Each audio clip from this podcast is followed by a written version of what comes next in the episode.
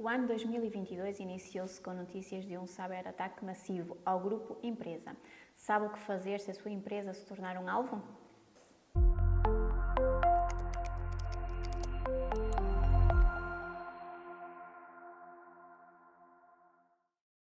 A grande maioria das empresas, na atualidade, opera na ou com a internet. Muitas informações, documentos, bases de dados, programas ou páginas de internet dessas mesmas empresas encontram-se hospedadas em servidores cloud ou servidores próprios com acesso à internet. As informações e os dados ali constantes são vulneráveis e encontram-se muitas vezes fortemente expostos a atividades criminosas, com origens internas e externas. Por esse motivo, é fundamental que a presença de uma empresa na rede seja pensada desde o seu início e a construção da sua presença e exposição na internet seja pensada de raiz, por concessão e por defeito, com o fito de evitar problemas que podem ser gravosos e colocar em causa a atividade, a reputação ou comprometer dados de terceiros. Desde logo e por defeito, a implementação deste tipo de serviços deveria já precaver e mitigar estes riscos próprios da presença na rede. Isto é necessário e fundamental. Ao mesmo tempo, é necessário que as empresas tenham e apliquem efetivamente políticas em torno da sua presença na rede que reduzam a possibilidade de êxito criminoso e facilitem a detecção de quebras de segurança.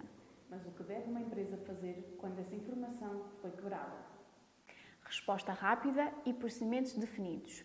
Quanto mais depressa uma empresa detectar uma quebra de segurança, mais rapidamente conseguirá desencadear os mecanismos necessários para pôr termo à mesma.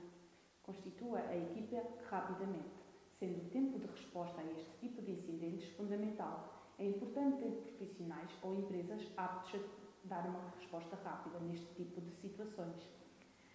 A equipa que constituir deve sempre englobar pessoas de área-chave, administração, tecnologias de informação, jurídico e comunicação. Ligar-se às entidades públicas, tendo em linha de conta o escopo das atividades criminosas desenvolvidas no âmbito do cybercrime, é importante ligar-se desde logo com as principais entidades nacionais e europeias nesta matéria. O Centro Nacional de Cibersegurança, a Polícia Judiciária e INISA. De todo modo e em conclusão, o melhor é sempre que a sua empresa tenha uma atuação preventiva nesta matéria. Isso implica o desenvolvimento de um trabalho importante que tem de, necessariamente, passar pela análise da atividade da empresa e tem de contar com a participação de todos os agentes, colaboradores, prestadores de serviços, fornecedores, etcétera, contribuem para o regular funcionamento da mesma.